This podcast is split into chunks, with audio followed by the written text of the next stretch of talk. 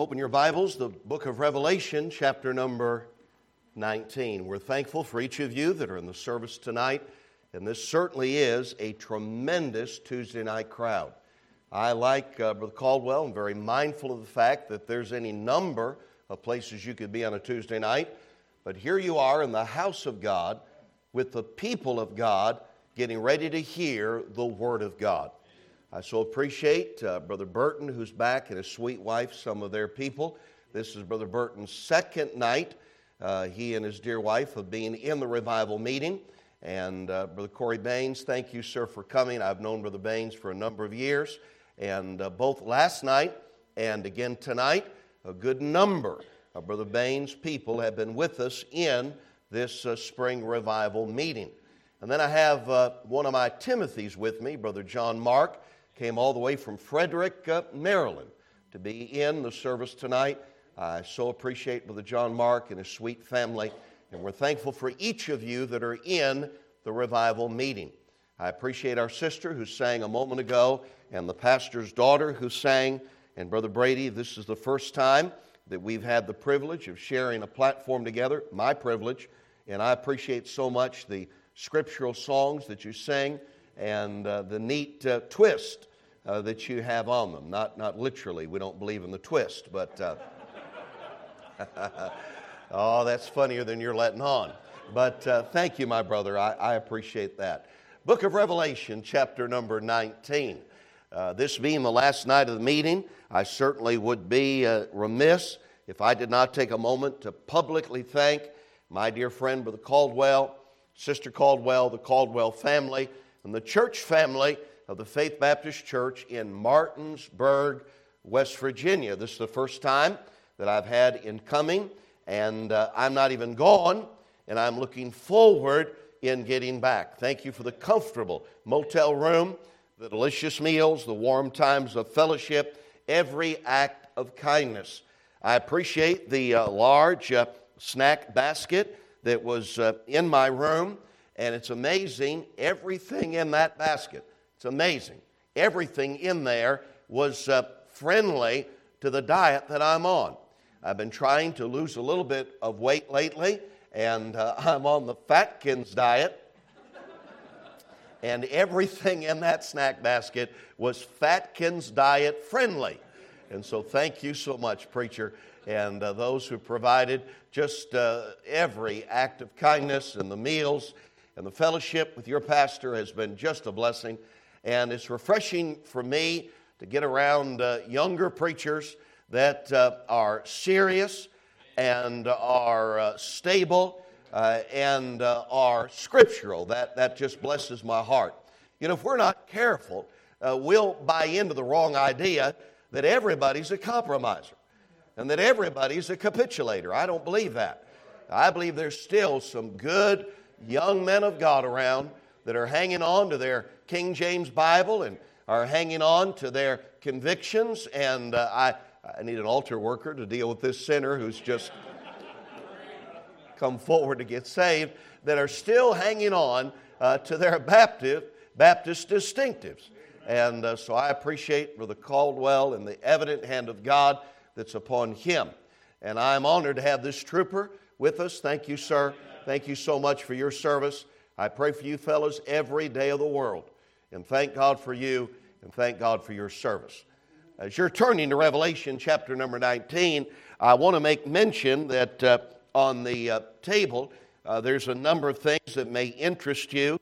Uh, I've, in the last uh, three meetings, and I've never done it before, but uh, I've discounted, and I've never done it before, I've discounted our preaching CDs. Normally they're $5 a piece, but last three meetings in a row, I just uh, have kind of slashed the price, and they're now $3. They've gone from five down to three. And uh, I don't know how long I'm going to do that, but I'm doing it in this meeting. And so uh, I've got a number of preaching CDs on the book table, product table that may interest you. I just randomly grabbed one tonight as I was coming in, and uh, it is Have You Carried Your Alabaster Box to Christ? Every believer has an alabaster box. Every believer does. And uh, we were blessed tonight uh, by uh, Brother Brady because of his alabaster box. We are blessed by the preacher's daughter because of her, because of her alabaster box. And uh, I hope in a moment you'll be blessed by me giving my alabaster box to the Lord. Every believer has an alabaster box. And we're not to keep it, but we're to give it to the Lord. And uh, out of all the messages I preach, hundreds of them, this is Mrs. Hamlin's favorite. Have you carried your alabaster box to Christ? Now, we don't make change at the book table. I'm not a bank. And so uh, if you give me $5, I'm giving you a CD. I'm going to say thank you, but I'm going to give you a CD. If you give me $10, I'm going to say, wow, thank you, and I'll give you a CD. We don't make change at the book table. You give me $100, I'm going to say, wow, uh, you get a CD, a thank you, and the tablecloth as well. That's what you'll get. And so I hope that you'll go by the book table and uh, maybe uh, pick up a preaching CD. Brand new, recently published by the Sword of the Lord, is our devotional Kneeology. Now, everything on the book table, everything is sermonic. By that I mean it is sermons that have been preached in meetings and conferences, but this has a different uh, flavor, has a different feel to it, and it is a devotional on prayer, Kneeology. And there's 31 different and distinct daily devotionals that if in 31 days with your Bible and this devotional, the goal is to take all of our prayer lives to another level. Brother Burton, you'll find it interesting. I had a lady by Kneeology in a revival meeting not too long ago, and she came back to the book table another night in the meeting and said, uh, Dr. Hamlin, I didn't know that you could pray for things as a believer. She said, I didn't know that. And she said, I learned that in Kneeology. We can pray for things.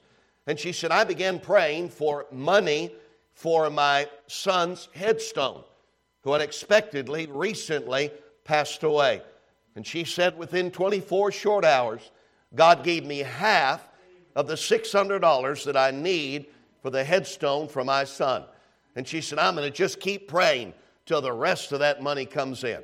If that's all that God did with Kneeology, it would be worth all the energy all the effort, all the expense that I've tried to put into it. And so it'll help all of us with our uh, prayer lives Kneeology. Now, here's, uh, here's how it works I, I, make a statement about prayer. I'll just uh, randomly grab one. This is day 10. Prayer, heaven's GPS, God's positioning system for the believer.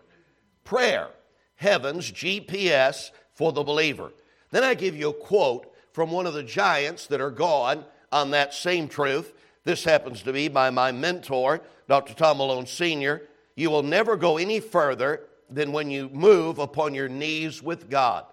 Then I give you a Bible verse, Jeremiah 31 9, and then I just give you one paragraph, just one paragraph on that truth. And so the uh, goal in eology, the goal is to take all of our prayer lives to another level. I know churches that have absolutely uh, ordered boxes of these. Churches have to give to their church members. Also, new uh, is the book published by the Sword of the Lord as well, Ask the Evangelist.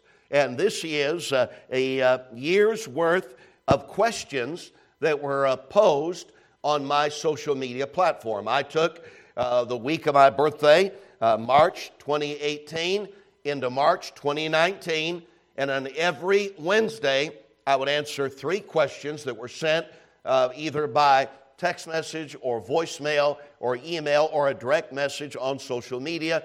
And the whole time I was doing it, I knew that it was going to be published by the sword of the Lord. And so we put it into uh, chapters. There's a chapter on major trends, there's a chapter on motivation, there's a chapter on my ministry, there's a chapter on ministry helps. There's even a chapter on mistakes. And so uh, this is kind of like a uh, uh, internet uh, Q&A session. Ask the evangelist. That's new as well. So you're turning to Revelation chapter number 19. may I mention uh, seven reasons I can't become a compromising liberal. That's brand new, published by the Sword of the Lord, and a sermon where I just deal with compromise and I deal with capitulation. In this one sermon, there are 80 plus, 80 plus Bible verses in this one sermon. And so a person could not take this sermon, take their Bible, and follow along without coming to the same conclusion that I've come to on why I can't become a compromising liberal. Now, I won't give you all seven reasons because then you won't, uh, you won't buy the pamphlet. But I'll give you one. A reason that I can't become a compromising liberal is I don't look good in skinny jeans. and, which means there's more to come, a shirt that resembles a blouse. Yes, sir. Yes, ma'am. Seven reasons I can't become a compromising liberal. You almost have to be saved 100 years and have a note from your mother to get this one. It is absolutely hard hitting. As long as I can, I will throw in the card uh, 40 truths learned in 40 years. I've tried to pay attention these years that I've been saved, and I've scratched down the truths that I pray that I've learned. Things like uh, number eight, old fashioned, spirit filled, red hot Bible preaching still works. Amen. Then I give you a Bible verse for that. Uh, things like uh, number 16, prodigals will never stay back unless somebody welcomes them back. And then I give you a Bible verse. Uh, things like, uh, oh, number 31, live in your own flower garden and love the fragrance of those very same flowers. And I give you a Bible verse for that. You say, Preacher, what in the world are you talking about? Well, contentment. There's so many Christians that are discontent. And to be content is a safeguard to all kinds of dangers uh, and uh, destructions that can come uh, into your life.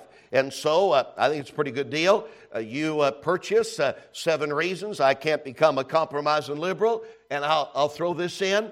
It took me 40 years to learn these things. You're getting it for free. I'm telling you, that is a really good deal. I hope that you'll get our prayer card. Uh, Mrs. Hamlin and I would so covet your prayers.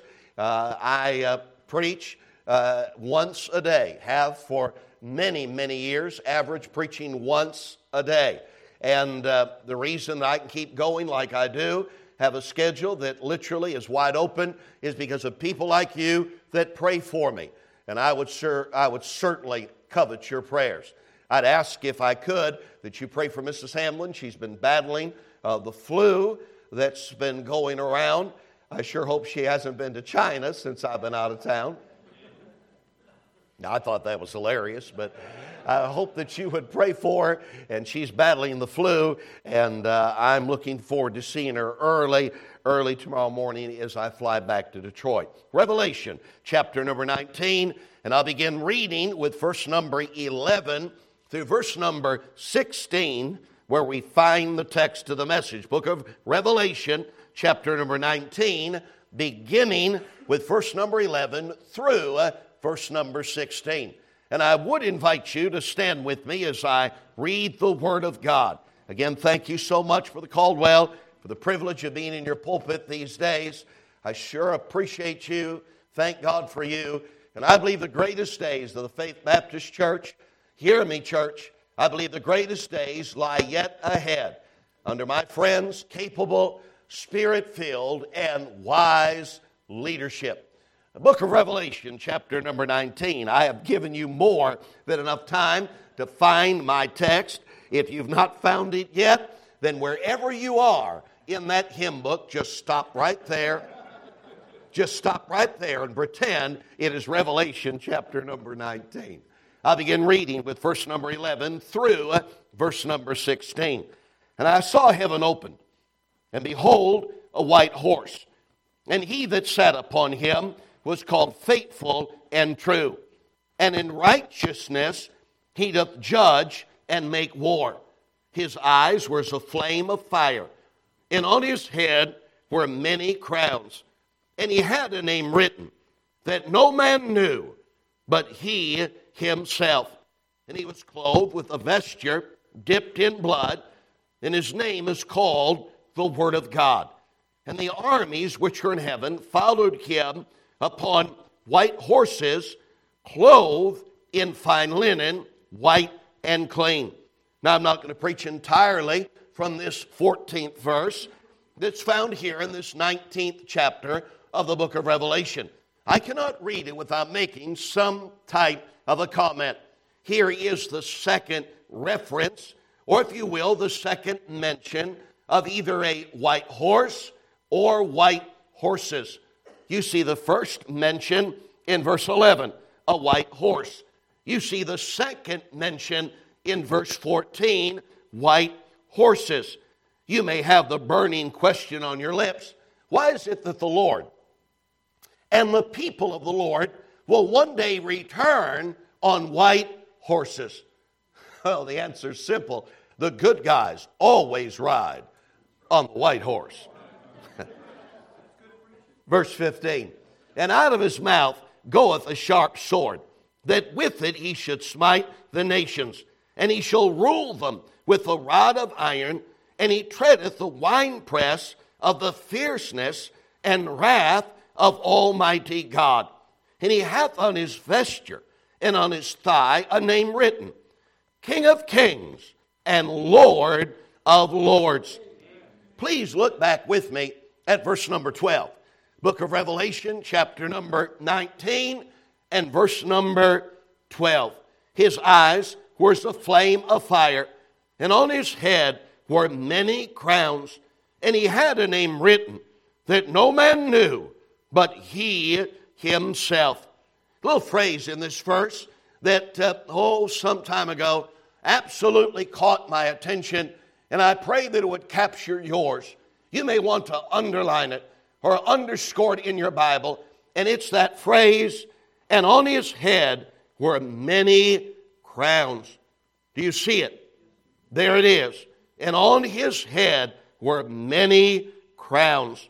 When we started this uh, spring revival meeting in Sunday school on Sunday morning, I spoke to you on the subject, the classic verse on revival. Sunday morning, why you should be saved today. Sunday night, five reasons I want far reaching revival. And if you're in the service last night, you know that I spoke on the subject, but who weeps over our city? But keeping that little phrase in the forefront of our thinking, and upon his head were many crowns. For a few moments, I want to speak to you on the subject tonight but where did all these crowns come from? Let's bow our heads for a word of prayer. Heavenly Father, I want to thank you for this privilege to stand behind a sacred desk to preach the Word of God. If in my heart I want to be a blessing, but the only way that I can be is if you hide me behind the cross and fill me with the Spirit. Place a hedge around this great church by the blood of Christ to keep the devil and his demons from hindering this service. Save the sinner and stir the saint. Heavenly Father, for all that you'll do in our midst and even in our hearts tonight, we will be careful to give you all the praise and honor and glory. Bless and protect my precious family as I'm away. Give us fresh, warm bread from the oven of heaven to feed from tonight. Lord, I'd request, oh, how I would request that you'd clothe me in my calling. For we ask these things in Jesus' name and for his sake. Amen. You may be seated. If there's an event that will stand above all the rest in heaven, it would have to be the experience when the saint gives back to the Savior their special garland. Just think about it for a moment. The same brow that had a crown of thorns pushed upon it, uh, there on earth will there have a crown of triumph placed upon it in eternity. the child of God's single motivation for service should be the garland that they can secure and then send back to the Son of God. Where did all these crowns come from? In the book of Revelation, chapter 19, uh, verses uh, 11 through 16, we find the second coming of the Savior. Now, this chapter could be easily or effortlessly outlined like this the celebration, verses 1 through 6, the proclamation, verses 7 through 10, the revelation, verses 11 through uh, 16, and then the elimination, verses 17 through uh, 21. It is well, the Apostle John is dealing under the direct inspiration of the Holy Spirit uh, with uh, there the revelation that a person sees a heart moving, projected scene. Verse 12 His eyes were as a flame of fire, and on his head were many crowns. And he had a name written that no man knew but he himself. That word crown, uh, crowns in the Greek language means uh, diadems. Monarchs, uh, Brother Caldwell, who claimed authority uh, over more than one country, wore more than one crown. It was Ptolemy, Philometor, who, when he entered Antioch as a conqueror, wore a triple crown two for Egypt, and the third for Asia. An individual can only feel the full weight of this phrase, and on his head were many crowns when they have correctly found out that this will take place after, that this will take place after, that this will take place after uh, crowns have been presented to worthy believers at the judgment seat of Christ. 2 Corinthians 5:10 For we must all appear before the judgment seat of Christ that everyone may receive the things done in his body according to that he hath done whether it be good or bad. Friend, you and I, those of us that are saved, can place a crown upon the head of the lovely Lord Jesus Christ. Now, let me just say in passing that if we should be uh, so blessed, uh, if we should be so favored, if we should be so benefited to get a crown, uh, why uh, we're not going to uh, sport that crown. We're not going to set that crown uh, on a mansion mantle, but we're going to make sure that that crown is sent back to the lovely Lord Jesus Christ. Where did all these crowns come from?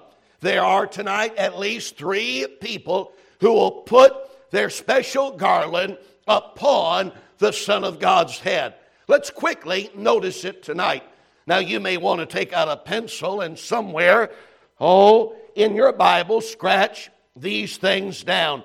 But my, how it would be far better if God were to take an eternal pen and write these things upon my heart and upon your heart as well. Where did all these crowns come from? Number one, the tortured martyr.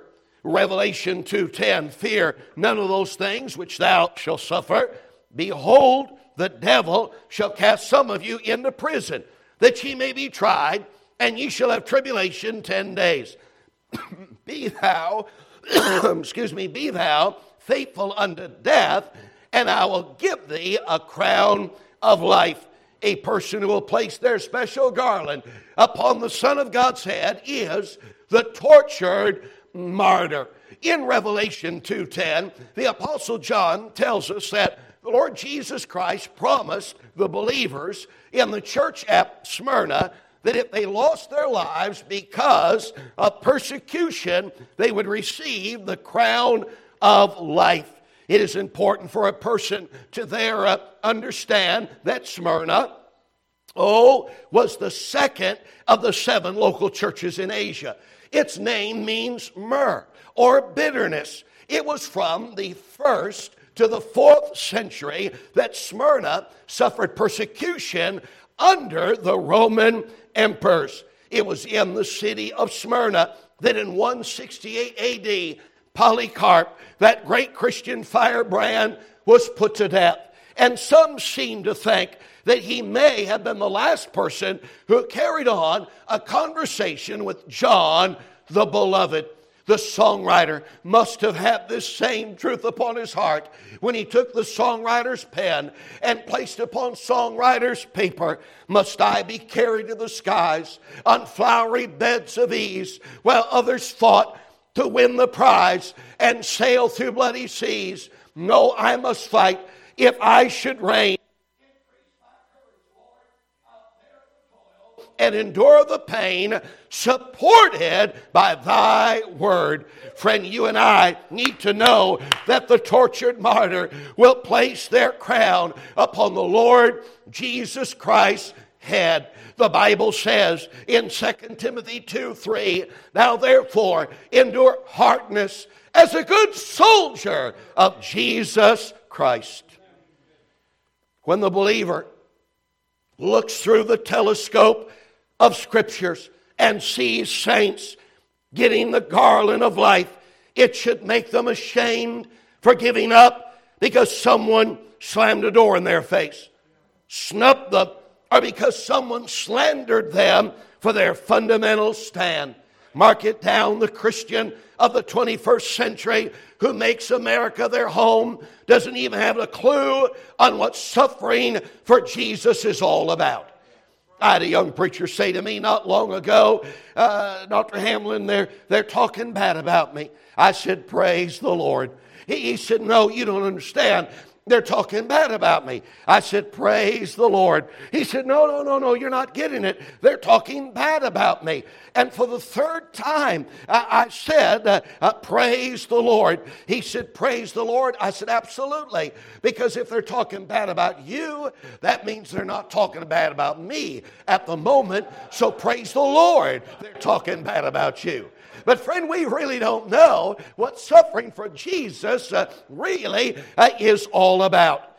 Uh, I, some time ago, was reading that Christian uh, classic, Fox Book of Martyrs. And I need to interject that the next time that you feel discouraged uh, because your foreman cussed you out for passing out a gospel tract, or you feel depressed because uh, at your family reunion, some families avoid you uh, like you got the coronavirus, um, what you need to do is read about a dozen pages in the Fox Book of Martyrs and discover you got it made in the shade, uh, drinking lemonade. Some time ago, I was reading that Christian classic, Fox Book of Martyrs. And uh, I came across a paragraph uh, about a man named John Stillman. And the paragraph was only uh, inches uh, high and inches wide. And the author wrote, John Stillman, I quote, charged for speaking against the worshiping praying and offering sacrifices to images and denying the carnal and corporal presence in the sacrament of Christ's memorial. It went on to read that paragraph. John Wycliffe, another outstanding reformer, he called a saint in heaven. And because of that, the last line in that paragraph, inches high and inches wide, simply read, delivered under the sheriffs of London to be openly burned 1518. Now, here's what we need to understand about that one little line delivered under the sheriffs of London to the openly burned, 1518. Uh, what would happen is they would lead uh, the uh, Christian into the center of town, and they would stack around him all sizes and shapes uh, of flammable objects. And more times than not, uh, they would uh, there uh, tie, and by the way, they would uh, chain him to a post or chain her to a post, uh, lest the fire with their cause an escape uh, from the ropes, and they would then finish it off, chaining that believer to the pole. They would finish it off by putting a bag of gunpowder around their neck. And often uh, the intense heat uh, or a stray spark uh, from uh, uh, the fire would ignite that bag of gunpowder, bag of gunpowder, and literally blow the head off the shoulders of the child of God. That's what that little line means. delivered unto the sheriffs of London to be openly burned 15 18 hey christian john stillman who many of us are not even worthy uh, to carry his lunchbox may have only gotten a, a paragraph inches high and inches wide uh, in the fox book of martyrs. But there's coming a day where he'll receive a crown that will outshine a million blazing suns where did all those crowns come from? Well, they came from the tortured martyrs. Number two, let me hasten. And I know I'm going to get stuck here. In fact, I may get so stuck here that I miss my flight tomorrow morning at 6 a.m. Number two, the true minister.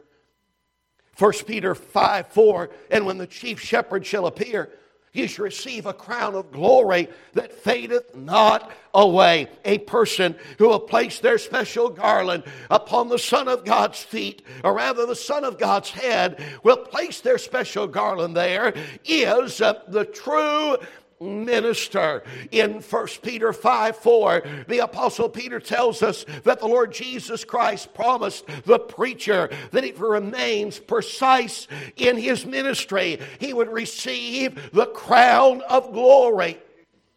This tremendous truth should make the heart of the pastor, evangelist, uh, and missionary glad that God does not miss their spiritual, emotional, and physical energy they expel in the work of God. Friend, you and I need to know that the true minister will place their crown upon the lovely Lord Jesus Christ's head. Now, there are several marks of a genuine man of God. Not everybody that says they're a preacher is the genuine article. Uh, not everybody that says they're a preacher is the real deal. Not everyone that says they're a preacher uh, is uh, um, what they ought to be. But there are some telltale marks uh, of a genuine man of God. Uh, first of all, He's fundamental. 2 Timothy 4 2, preach the word. Be instant in season and out of season, reprove, rebuke, exhort with all long suffering and doctrine. A mark of a genuine man of God is uh, he's fundamental. A bona fide preacher gives his doctrinal statement every time he steps to a pulpit and places an open Bible on the pulpit. He's giving his doctrinal statement. I remember when I was a young man starting in evangelism, uh, now some 40 plus years ago, I remember I'd have preachers come to hear me preach. And uh, they, they'd come by, and I know this is going to date me, they would come by the tape table. that dates me. Uh, there was a time when preaching was on tape. There, are folks that are under the sound of my voice tonight that you have no idea what I'm talking about. You're wondering scotch tape, electrical tape, duct tape. No, there was a day when preaching was on tape. I do not go back to the time when preaching was on tablets. Uh, uh, that's uh, Brother Caldwell Senior's time. He, that goes back to his time. But preachers would come to hear me preach. And uh, as a young man, they would say, uh, Brother Hamblin, do you, have a, do you have a doctrinal statement? I'd say, absolutely. And I'd lead them over to the tape table, and I'd just randomly uh, pick up a tape, and I'd hand it to them and say, that's $3. Say, well, what are you saying? I'm saying that every time a preacher preaches, he's telling you what he believes. Amen. Every single time. Every single time, every single time a preacher stands to preach, he's telling you exactly what he believes. A mark of a genuine uh, a man of God uh, is uh, that he is fundamental. Secondly, he is, oh my, firm. 1 Timothy 5:20 them that sin rebuke before all that others also may fear. A mark of a genuine man of God is uh, he is firm. It is the phony clergyman that never cries out against the sinful practices of the church and the world. He's firm. Members of the Faith Baptist Church don't you get mad at, at, uh, at your man of God when he gets up and says some things are wrong. Don't you get upset at your man of God when he gets up and says some things are sin. Don't you get upset with your man of God, Faith Baptist Church, when he hits that pulpit, and I mean to tell you, just absolutely uh, kicks it right down the hall and nails it to the wall and tells you that is wrong. You may want to write this down somewhere. America is not in the shape she's in because the preaching has been too hard. America is in the shape she is right now because the preaching has not been hard enough. I have a dear friend by the name of Dr. Don Green.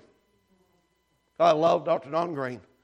Dr. Don Green has been at the uh, Parker Memorial Baptist Church uh, since uh, uh McDonald's opened in California, the original McDonald's since uh, Disneyland opened in California. I mean, he's been at the Parker Memorial Baptist Church that long. He's one of my heroes. I love Dr. Don Green. In fact, since I've been in this meeting, you'll find it interesting. Uh, Brother Caldwell, Dr. Green called me, and I did not take the call. He said, You just said he's one of your heroes. It's true. You just said that you love him. That's true. You just said that you have great respect for him. That, that's all true to the hundredth power. But he called me while I was in this revival meeting, and I didn't take his call because when he calls, this is what he says, Brother Brady. Uh, Brother Brady I was praying, and Jesus told me to call you and tell you you're supposed to preach for me tonight. That's what he says. And I would say, Well, I'm in West Virginia with, with Brother Caldwell, and he'll say, I don't know anything about a Caldwell. I'm just telling you what Jesus told me to tell you. Amen. Now, now, maybe you could help me. How, how do you answer that without appearing like you're a heathen? And so, what I do is I don't take the call. Don't tell him. And when I land tomorrow morning early in Detroit, I'll call him back and I'll say, Hey, Dr. Green, I'm sorry I missed your call. And he'll say, You deliberately missed my call. I love Dr. Don Green, love him. He's against everything. I mean, things that aren't even wrong, he's against.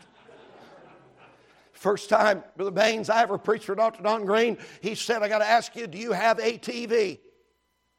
I said, No, sir, I do not have a TV. Mrs. Hamlin has five, but I do not have a TV. He's against everything. We were preaching together one time, and uh, he had the first slot, and he got up and preached, and, and, he, and, he, and somehow, somehow in the outline, he started to preach against Hershey bars. If I'm lying, I'm frying. He's preaching against Hershey bars. And he said, I hate pimples. And he said, teenagers have pimples. And he said, teenagers have pimples because they eat Hershey bars. And then preached against Hershey bars. By the way, that kind of preaching, that won't hurt you. Amen. That'll help you. It won't hurt you. Amen. When I go there to preach for him, I always try to think of something that he'd never preached against. now, keep in mind, he'd been there since Disneyland opened. He'd been there since the first McDonald's hamburger went out the Golden Arches. I mean, he's been there forever. I think Moses wrote on one of his Sunday school buses, been there forever. And every time I go, Brother Burton, and I preach for Dr. John Green, I always try to think of something to preach against that, that he hadn't preached against. And, and the last time I was there, I preached against Bible covers. Oh, yeah. Now, I don't believe it, but I went ahead and preached against Bible covers. And I said, if you love your Bible, you wouldn't hide it in a cover. You're ashamed of your Bible. I don't believe a word of that. But it got me a big love offering, and he was impressed. And he said, My, I never thought about preaching against Bible covers. Don't, don't you get upset with your pastor. Members of Shenandoah, don't you get upset with your pastor. Don't you do it. He's firm. He's firm. He's firm. God, deliver us uh, uh, from uh, this type of preaching that's going on. It has no bite, it has no edge, it has no authority. God, help us. Amen. He's firm. Thirdly, he's fiery. you say, No way, way.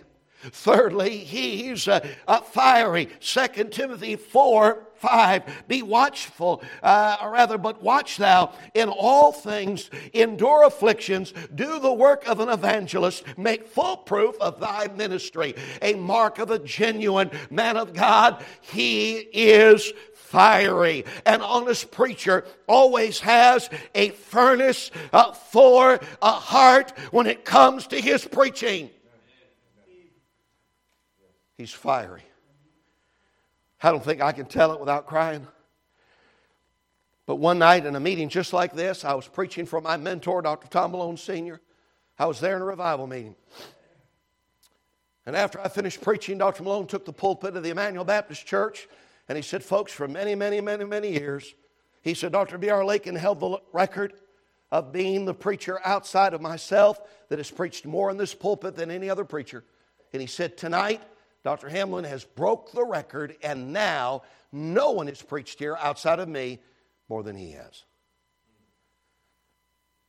The Baines, it was in that revival meeting that uh, after I'd preached one night and just did what I try to do, I, I uh, when I preach, I try to I try to mimic a lawnmower. Loud smoking. A cheap lawnmower, stuck out wide open. That's my goal to preach like that.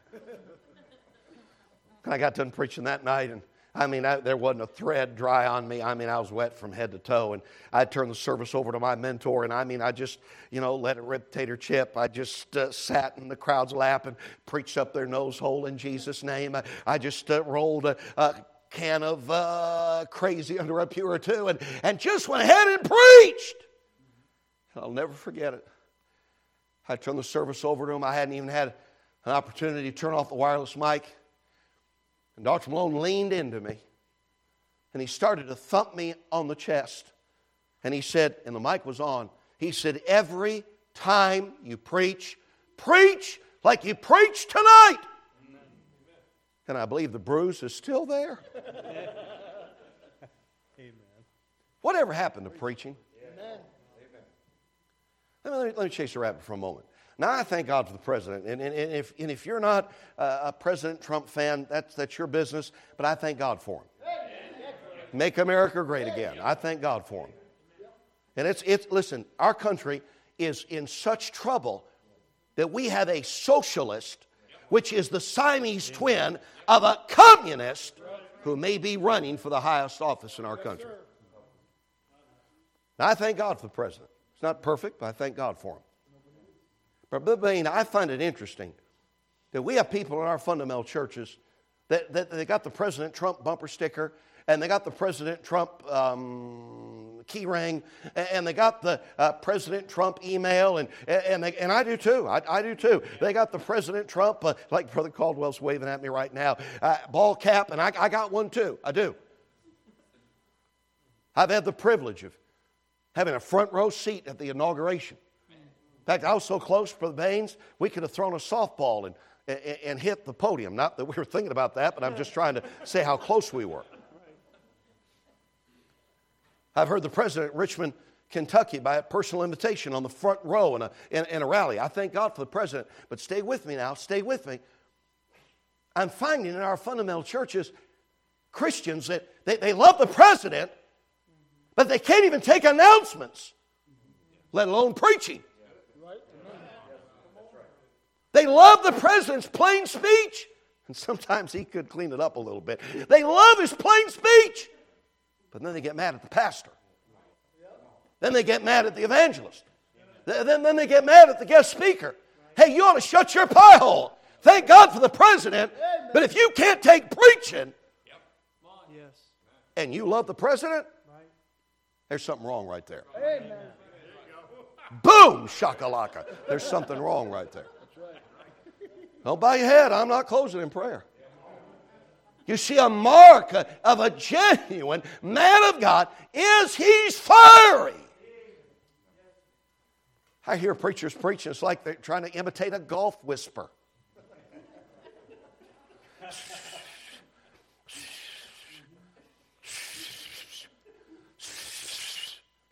Preaching's not supposed to resemble a golf whisperer. He's fiery. Whatever happened to authoritative preaching? Whatever happened to preaching where people on the back row can hear the preacher? Whatever happened to preaching that had, had punch to it? Oh, Lester Roloff used to say, Preachers, we need to get back to preaching porcupine sermons so the people get the point. Whatever happened to that kind of preaching? Three things nobody ever talks to me about. Three things what I preach, where I preach, and who my friends are. Those are just those are just out of bounds. Doesn't matter who you are, out of bounds. Nobody tells me where to preach. In fact, uh, if someone comes up, Brother Burt, and says you ought not to preach for so and so, I make a mental note to cancel wherever I'm supposed to be and go preach for him. Amen.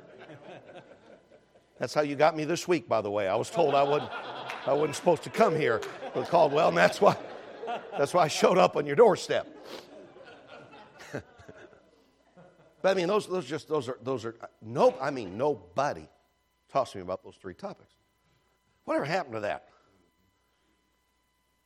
Mrs. Hamlin's heard me preach more than anybody on planet Earth. And man, from when I started to preach at 17 till just last week in a revival meeting in Swanton, Ohio, she'd been there every step of the way, biggest cheerleader I have. But one night, Brother Brady, we're heading to a conference to preach. It was just her and I, and she can say this to me. We've been married 37, going on 38 years, and just her and I in the car. And she said, uh, you know what you're preaching tonight? And I said, Sweetheart, I'm not sure. I'm, I'm kind of got two or three thoughts on my mind and I'm praying about. And she said, And we're going to a conference. I'm preaching. And she said, Just her and I. She said, I hope it's not the prodigal who stayed home. That's a sermon that I have. She said, I hope it's not that one. I've heard you preach that so many times. I could preach it. She said, I just hope it's not the prodigal who stayed home. I said, It is now. It is now. It is now. And I went ahead and preached on the prodigal who stayed home. I wish you could have seen her. She sat in that second row, smiled, pretended like she was taking notes. She was driving a, drawing a picture of me, hanging me in her Bible. But whatever happened? Whatever happened to barnstorming, Bible preaching? Whatever happened to just uh, taking a text uh, and thundering? Whatever. Ha- I mean, we've got these sermon experts, uh, and they haven't even built a, a spiritual uh, birdhouse. they haven't even filled a calendar for a month, but they got iCasts and iPods and i whatever on preaching, I'm glad that the DNA that I have is that preaching that just barnstorming Bible preaching. Oh, that every person that is in this service would realize that the marks. Uh, Mrs. Hamlin was getting her nails done the other day, and she gave uh, the lady at the nail salon, she gave her a gospel track, and she said, uh, My husband wrote this gospel track. I believe it'd be a blessing to you. And the lady at the nail salon said, Is he a, uh, is he a preacher? And she said, He is. And the lady at the nail salon said, Is he a prophecy preacher? Know, everybody's wondering about prophecy. And Mrs. Hamlin, I thought, Brother Baines, I thought was pretty cool. I mean, I'm talking this quick. She said, I said to that lady, Yes, ma'am, he's a prophecy preacher. When he gets up and preaches, he can prophesy who's going to get ticked before he gets done.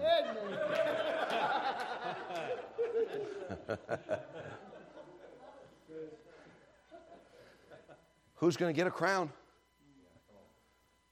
It's the true minister.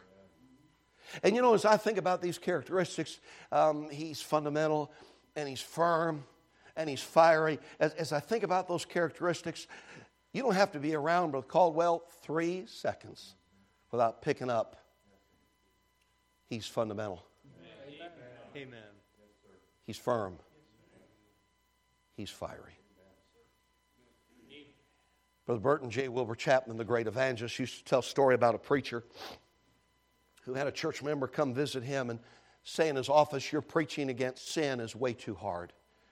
Using words like that abominable thing that God hates, and using words like that enemy of God talking about sin and using words uh, uh, like that uh, uh, ungodliness that, that hung Christ on the cross. This church member said preaching like that eh, is going to cause our young people to run to sin instead of from sin. And J. Wilbur Chapman said the old preacher went into his office and he pulled out a bottle of strychnine and he said to that backslid church member, he said, Would you suggest that I change the label from poison to wintergreen? A true minister.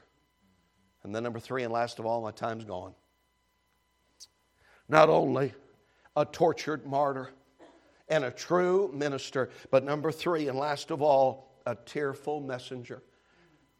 1 Thessalonians 2:19 for what is our hope or joy or crown of rejoicing are not even ye in the presence of our Lord Jesus Christ at his coming. A person who will place their special garland upon the Son of God's head is the tearful messenger. In 1 Thessalonians 2 19, the Apostle Paul tells us that because the Lord Jesus Christ promised him, because of personally bringing the Thessalonian believers to the cross, a crown of rejoicing.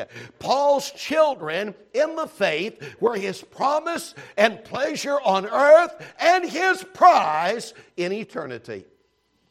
Herein lies the secret to the Christian life. Those you reach for Christ will cause you hope and joy here and will carry you to a crown of rejoicing over there. Friend, you and I need to know that the tearful messenger will place uh, their special crown upon the Lord Jesus Christ head. The Bible says in Psalm 126 6, He that goeth forth and weepeth, bearing precious seed, shall doubtless come again with rejoicing, bringing his sheaves with him.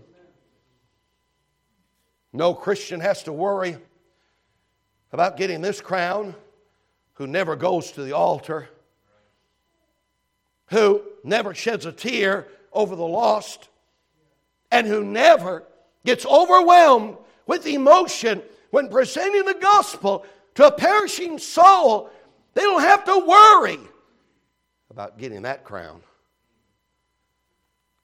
If I were to live a hundred years, I'm closing with this. If I were to live a hundred years, I don't think I'll soon forget an experience that I had in a protracted revival meeting. This would have been back in oh, the fall of 1982. Brother Burton, a preacher, contacted me, and he, his name was Brother Howard Woodby. He's with the Lord now. Brother Howard Woodby contacted me, and he said, uh, Brother Hamlin, would you come to the Bible Baptist Church and would you preach a protracted revival meeting for me? I said, absolutely, be honored to. Now, I had no idea what a protracted meeting was. In fact, if you're in this service tonight and you know what a protracted meeting is, would you, would you raise your hand if you know what a protracted meeting is?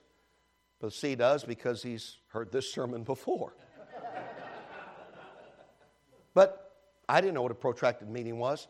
And so we set the date for the meeting, and uh, the first Sunday the revival meeting came, and I was on the front row, and the choir sang, and Brother Woodby got up to do the welcome, and, and then he said, Folks, here it is. He said, The evangelist is here, and we're starting our protracted revival meeting. And, and he said, he said, Now, a protracted, I've been telling you, I've been telling you, a protracted revival meeting is the kind of revival meeting when we have a date when we're going to start, but we don't have a date when we're going to stop.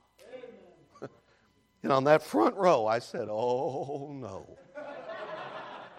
what in the world did I sign up for? We went six weeks in that protracted revival meeting. Six weeks.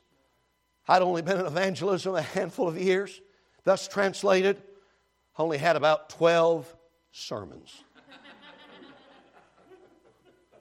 We went six weeks. I had 12 sermons. He said, What'd you do?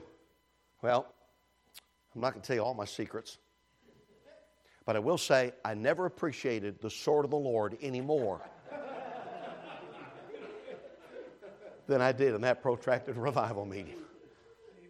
I mean, I was standing at the mailbox every Friday waiting for the sword of the Lord to come. I preached those 12 sermons.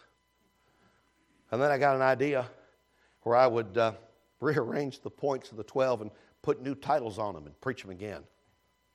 And they made no sense, but they seemed to like them better that way than the first way I preached them. We went 12 weeks in a revival meeting.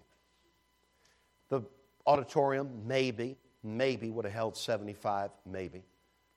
And for six weeks, you could not use a shoehorn to get another person in the building. Uh, it was a shotgun type of a building and uh, had no lobby, had no foyer, had no vestibule. And so when you came in from the parking lot, you were in the auditorium.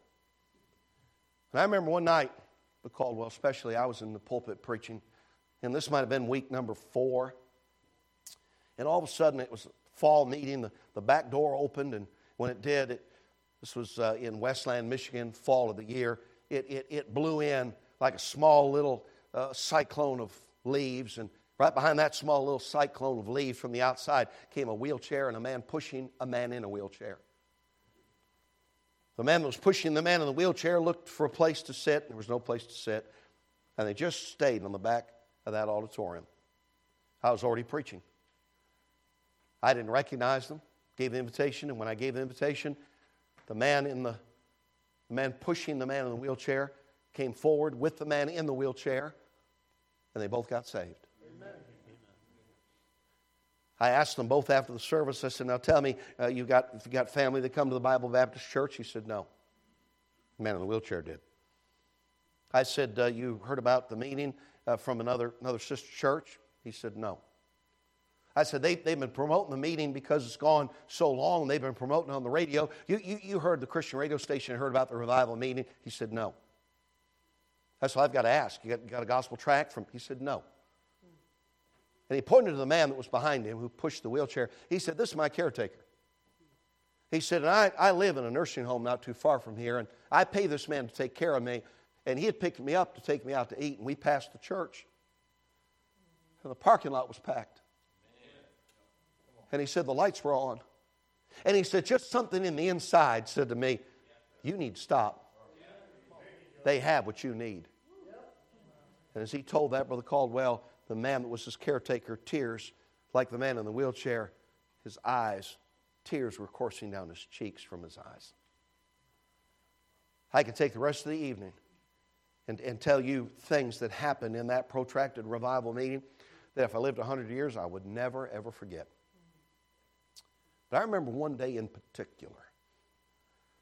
Brother Woodby said to me, uh, Brother Hamlin, would you go with me to make a call on a man that uh, is uh, saved, but he needs to follow the Lord in scriptural baptism? I said, Yes, sir, be happy to. And so we went to this man's house and we knocked on his door, and he didn't live too far from the church, and he was there and he invited us in, and he had Brother Bain, his friend, uh, who uh, was there seated on the couch, and he happened to have a, uh, uh well, that day's issue of, uh, of the Detroit News.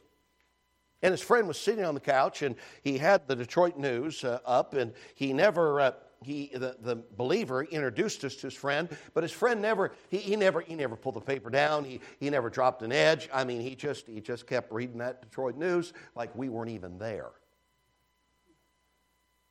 Now, mind you, I'm, I'm about maybe 20, maybe 20, young preacher. And I watched his brother Woodby dealt with a believer about baptism. And then I watched as he took that same New Testament and began to deal with that unbeliever about being born again. And Brother Burton, as a young man, I watched as that, as that unbeliever kept that newspaper up. And the whole time, Brother Woodby's witnessing to him, talking to him about his ever living, never dying soul. He, he never drops an edge. He, he, never, he never pulls the newspaper down. He just keeps reading the newspaper like nobody is talking to him. Maybe eight minutes, no more than nine, Brother Woodby witnessed and then he stopped in the middle of the witness and looked at me and nodded his head. I took that to mean it's your turn. And so I took my Soul Winners New Testament and I waded in. I took my Soul Winners New Testament and I waded in. I said I took my Soul Winners New Testament. You know, I've noticed recently in some places a Soul Winners New Testament is as scarce as beauty cream for Ellen DeGeneres. Back to the sermon. And by the way, am I the only one think that's funny that she promotes uh, with her lifestyle beauty cream? She ought to promote like a hammer uh, or, or uh, you keep interrupting me. I got to get back to the illustration. And so I, I waited in. And I don't know, Brother Bain, maybe, may, maybe, maybe six minutes I went. And I mean, that, that man never, I mean, he, he, he never dropped the newspaper. He, he never, I didn't drop an edge. I mean, he didn't pull it down. He, he just, I just kept reading it. And maybe at the six minute mark, I don't know, I realized I was making a record in getting nowhere the fastest. I was making a record. So I stopped. As soon as I stopped, Brother Woodby waded in again. Now, you visitors from heaven, I know you don't think this way, but those of us who live in the real world, I thought to myself, now wait a minute. You witnessed to him, he never pulled the newspaper down. You nodded at me for me to witness to him, he never pulled the newspaper down. Now you're going to witness to him again, and it's obvious he is not interested. And now it's getting late in the day, and I got to try to find a sermon in the sword of the Lord before I preach tonight. We are wasting our time. I said to myself. Preacher, about the moment I had that thought, Brother Howard Woodby dropped to his feet in the living room of that little home, and he began to weep. And he crawled across that living room, and he wrapped his arms around that man's legs and began to witness again, but this time with tears streaming down his cheeks. I've lived in Michigan this month will make 59 years. We're not known for earthquakes. But that afternoon, as Brother Woodby had his arms around that man's legs, weeping and witnessing, I don't know, Brother Bain, but all of a sudden, and we're not known for earthquakes, all of a sudden that newspaper began to shake. And all of a sudden that newspaper came down and when it did, that man was weeping. And in less time than it takes to tell it, he was on his knees and had received Christ as his Savior. Amen. Brother John, not only did that man get saved, but I pray a young preacher that afternoon learned a lesson he'll never forget. And it's compassion that makes the difference. A tearful, messenger. Shame on us when our witnessing, if you're to take out the word, the place heaven, and, and take out the words forgiveness of sin, and, and take out the name Jesus, shame on us when we could plug in vitamins, vacuum cleaners, whatever, and it's just as hollow. Because there's no heart there's no tear, there's no burden. The tearful messenger. Back to our text. Back to our text. I preached all that. I preached all that to make three quick statements. I was preaching the other night and I said that. I preached all that to make three quick statements. Lady said to me at the book table, You know, if you'd just given us the three quick statements, we could have been home by now. couldn't believe Mrs. Hamlin said that to me. I just, I couldn't believe it. Three quick, three quick statements. statement number one we have to understand where this falls in the doctrine of the second coming. You know, there are verses in the Bible that uh, are rapture verses. Then there are verses in the Bible that are revelation verses. Rapture verses are not revelation verses, and revelation verses are not rapture verses. And so this is uh, the second part of the doctrine of the second coming. What has happened is the rapture has taken place.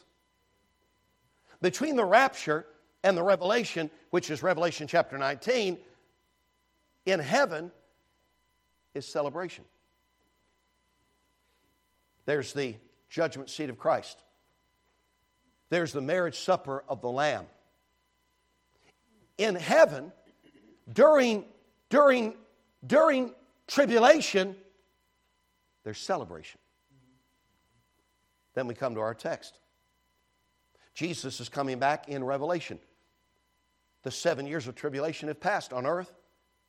The seven years of celebration have passed in eternity. So now we're coming back with Jesus riding on a white horse. And watch this the crowns that are on his head were given to him by you and I. While on earth there was tribulation, in heaven, celebration. Second statement. That first one was pretty long. Second statement.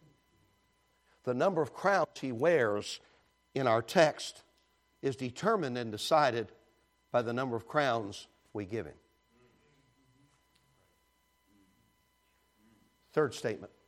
I'm done. I don't want, when Jesus returns, for his enemies to find one less crown on his head because I washed out. Amen. Because I wiped out. I want his enemies to know that I loved him enough to serve him, to get a crown, to give him back that crown, that he would wear it in Revelation. Where did all these crowns come from? Our heads are bowed.